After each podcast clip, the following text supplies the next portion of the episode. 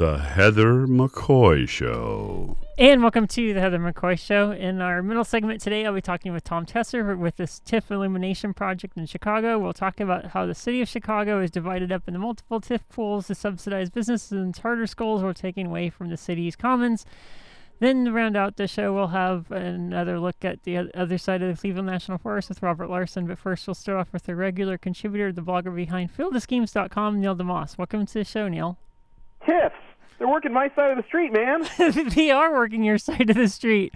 Um, I loved your August 6th entry into the fieldofschemes.com website titled Scott Walker says giving the Bucks $450 million in tax money is protecting taxpayers. Words have no meaning now. since Scott Walker's you know, a, since Scott Walker's sometimes a, you just gotta you just gotta throw up your hands and and and give up the futility of life. Yeah, since Scott Walker is a presidential candidate and elements of the Tea Party are onto the stadium subsidy game, can this hurt his presidential aspirations? Um, yeah, maybe I don't know. I mean, there's like 73 re- Republican candidates, so distinguishing yourself by being the guy who's opposed to spending public money on anything unless it's a basketball arena, in which case no, money is no object, is probably not the best thing to do. Um, but you know, he has been pushing for this deal for what a year or so now, so it's not like it's anything new, and and he still has managed to. Um, to uh, you know remain a viable candidate, whatever that's supposed to mean. Um, I mean, look, Donald Trump is a viable candidate right now, so clearly you, anything you do is not going to disqualify you. Um, I, I think you know realistically, the kind of people who are are uh, are going to be annoyed at this hypocrisy are going to are not going to vote for Scott Walker anyway, um, whether they're not Republicans or whether they're you know um, people who are probably going to vote for uh, for Rand Paul or someone. Um, I don't know. It, it's it's I, I, I can never tell what things are going to mean for the presidential race. Um, it, it's such a a big pile of nonsense that it seems even less predictable than how state legislatures are going to behave. Yeah, it's it's such a pile of nonsense. Even 2012, like I listened back to some of my shows back then, and I'm like, no presidential politics on this show. It's just it's it's really painful. So it's, it's upsetting, you know, because not to go off topic, but when I was a kid, you know, I used to really care about who was running for president, right? And like, you know, was excited to vote and thought that this was all very important because you were you were you know deciding on who was going to be the uh, the leader of your nation and expressing your politics and all that.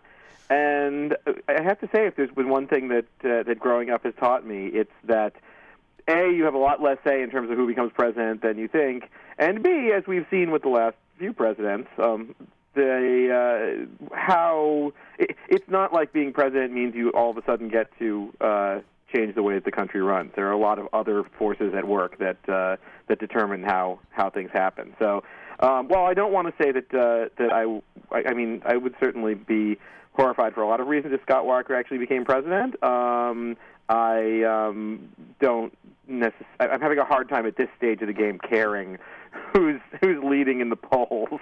Yeah, well, like I think I think whatever happens, we're going to be in a lot of trouble in 2017, just like we have are now. What was the uh, book that Hunter S. Thompson wrote about like fear and loathing on the campaign trail? Like he breaks down Muskie and the whole Democratic primary, and it looks like you know it seems like politics matters in like '72, and um, you can't say that now. It's just like a yeah. Well, cluster I mean, people, people used to think that. You know, Yeah. I mean, when you when when you were talking about the McGovern campaign, that was.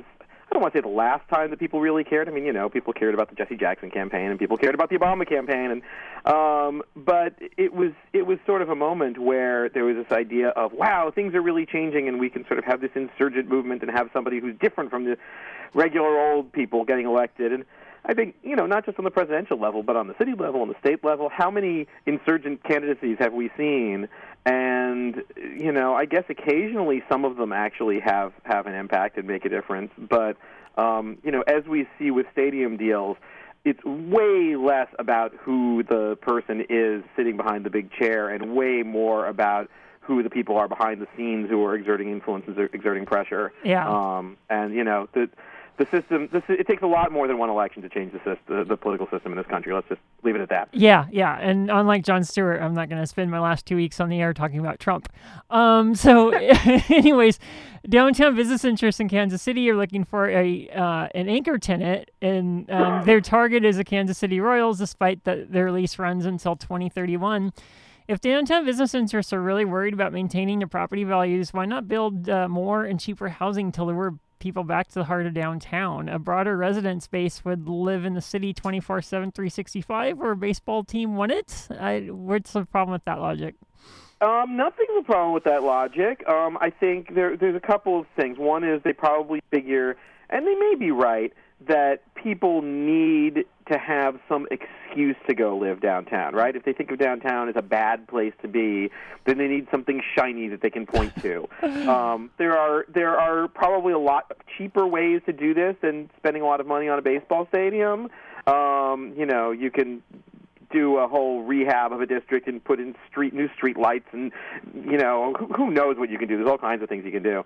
Um, but uh, uh, so, so that's one thing, and then the other thing, of course, is that um, it's a lot easier to get somebody else to build a stadium for you, somebody else meaning the public, than to build you a whole lot of for-profit housing. Um, although for-profit housing ha- comes, does come with its own tax breaks and other incentives and things like that, so maybe they'll look at that. But um, you know, the at this point, if you're a real estate developer and you don't at least have sports facilities on your radar, um, you're stupid because it's clearly a cash cow. It's like you know being a uh, uh, aircraft manufacturer and not thinking about how to sell things to the Pentagon. Yeah, yeah. Um, how did the MLS expansion team, Minnesota United, get uh, hit, is it Hennepin County into the negotiating? Hennepin, Hennepin, yeah, Hennepin yeah. County negotiating for a soccer team um, or soccer stadium when it was shut out by the city and state. Because when I left for San Luis Obispo, this was dead in the water, and they were talking to St. Paul. Now it's suddenly back again. Yeah, the, the, this is the problem that um, we saw last time, right? With the Twins, I guess was, that was Vikings were the last time. Twins were two stadiums ago now. Um, but with the Twins, you know, the state legislature said no, no, no, no, no, and the city council said no, no, no, no, no, and then they finally found some people on the county commission who said yes. It only took four. It was a four to three vote, um, and they passed a county sales tax and uh, at least one of those people is still on the county commission, and a couple of them are saying, "Hey, we still got the sales tax hike. How about we carve out a piece of that and give it to the Minnesota United for a soccer stadium?" And oh, by the way, if the city doesn't want to take the uh, the property for the stadium off the tax rolls, the team can buy it and give it to us, and we'll take it off the tax rolls, which is just fiendishly clever. Um, you know, that's that's like supervillain quality uh, legislating. Yeah. Um, I don't know if any of this is going to happen. The county commission, full county commission, still has to approve it. The state legislature has to approve it. But yeah, the fact that we've gone from Minneapolis is saying no to oh, the Hennepin County is going to turn around and say yes behind their backs is just a sign that nothing is ever dead in the water as long as you have, have multiple levels of government you can appeal to. Yeah. Um, how is the spending for the United going to be cut into uh, as far as library spending? Yeah, nobody knows, right? So the, the money from the sales tax, um, since they, they passed the sales tax for the twins, but they wanted to make it look like, oh, you know, it's not just going to the twins. Um, a little bit goes to library funding, some goes to uh, amateur sports. Um, I think there's a couple other things. Um, and then uh, the rest of it, of course, goes to pay off the Twin Stadium bonds. Well, the Twin Stadium bonds have to be paid off, so that can't isn't isn't uh, adjustable. So either they're going to have to keep the tax running for longer in order to uh, to make, bring in more money, um, which means a tax increase basically for a sales tax increase for people in the county, or they're going to have to take the money from something else that's being spent on. Pretty much the only things you can take it away from at this point are the libraries and the amateur sports. So that's not a good thing if you're a fan of uh, of libraries and amateur sports. But again, they haven't explained any of this. You know, it's just a proposal right now um, because St. Paul is offering something towards the stadium. So, of course, Hennepin County has to, uh, which is you know the other side of the river, has to offer something in exchange. The the worst of these deals are always when you've got a bidding war, right? And uh, one of the problems that Minneapolis St. Paul has is that despite the fact that the public there is overwhelmingly opposed to subsidies for sports venues, and you know has said that time and time again. as soon as you have the two cities and can, they can start uh, start bidding against each other, all bets are off. So I'm not particularly hopeful this is going to turn out well. Um, if I lived in Minneapolis or St. Paul, I would mostly just be hoping that the other city won, and I would be the one not stuck with the taxes for this. Yeah, now that uh, speaking of backing out, now that the city of Boston has backed out of the Olympic bid, the city of Los Angeles is being looked at for the United States lone a bid for the Olympics. Unfortunately, LA Mayor Eric Garcetti is not going to negotiate away the clause that forces the city to pay for cost overruns to the Olympics. In the 1984 Olympics, um, they were exempted from the cost overruns um, being liable for them because um, of the 1.8 million billion dollar deficit the city of Montreal had eight years prior.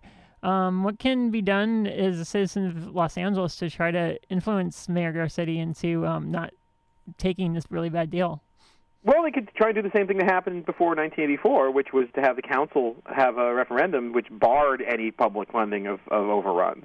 Um, and that's the reason that the 84 uh, that the 84 uh, uh, Olympics wound up not having that guarantee. I think it was, it was Tom Bradley at the time, right? Yeah. Um, who was was you know forced to not sign the guarantee because of that.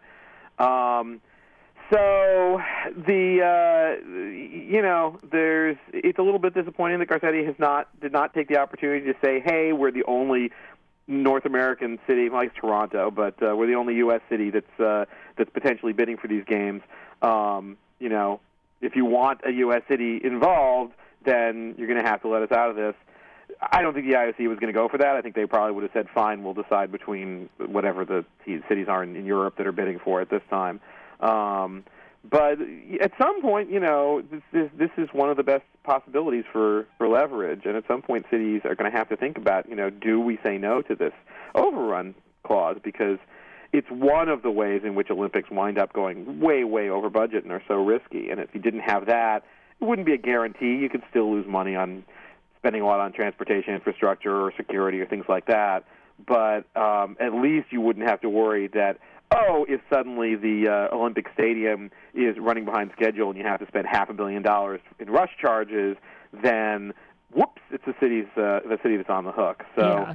um, I mean, I I'm kind of doubtful that LA is going to get the uh, 2024 Olympics anyway. Um, but uh, it would have been nice to see what would, have happened at least if if uh, Garcetti had said, "Hey, you know, you want us? You gotta you gotta do the same thing you did for us in '84." Yeah, and we'll leave off with this. Um, I'm really disappointed that the Washington football team's offensive name is not a roadblock for the owner and OAF chairman Daniel Snyder from negotiating with the cities of uh, with cities in Maryland and Virginia. Only the federal government uh, for RFK, the RFK location has said no due to the team name.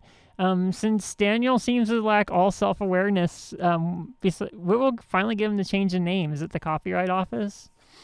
Um, it might be the copyright office. I mean, there's the problem is I think they can they can still do uh, like a state level copyright. So there's like there's it, it, there's a lot of different levels before you actually prevent them from selling gear with the with the knit team name on it. Um, you know, it doesn't seem like public shaming or you know threat of uh, of uh, you know possible loss of revenue is, or anything like that is going to actually convince Snyder to change the name. Um, so I think you know the it's probably going to take him either selling the team or no longer being alive to own the team or something like that, or the NFL leaning on him. You know, I mean, I think the NFL is probably more sensitive to this than he is. So if the NFL starts starts feeling like they're facing financial repercussions, sure, maybe they would uh, they would lean on him and say, "Hey, look, uh, you know, uh, think about changing the name," or you know, if they if he gets an offer from DC that uh, he thinks is lucrative enough. Um, you know, he, yeah, he says he won't change the name now, but if there's a whole lot of money attached to it, it is a bargaining chip he can use. So, I don't know if that's a hopeful thing or not, um, but uh, at least we don't have to use the name. I, to be honest with you, I think I think uh, what might happen before they officially change the name is just everyone else will stop using it, which would be really funny. Yeah, it's just a Washington football team, and it's not even said. But um, yeah, Don, Daniel Snyder strikes me as someone like Donald Sterling. Well, he'll he would never sell unless he's absolutely forced to. And yet, look at what happened there. So, Yeah, I mean, exactly. Daniel Snyder could easily walk into a giant scandal Um, you know, not him in particular, but pretty much any NFL owner I think is capable of walking into a giant scandal without even noticing it. So um, Yeah. there's always hope. There's always hope. Neil deMause, he runs fieldofschemes.com and co-wrote a book by the same name. Um, look out. I think if you type in your name in LA Times, you have an op-ed as far as the Olympic bid, and you flesh that, out, that even further, right? Yeah, you can you can go to demause.net and it's linked from there, or, or search for me in the LA or just LA Times Olympics and uh, and Neil, and it'll probably come up. Okay, great. Um, talk to you next week, and thanks for being on the show this morning. Okay, talk next week. Okay, this is, of course, the Heather McCoy Show.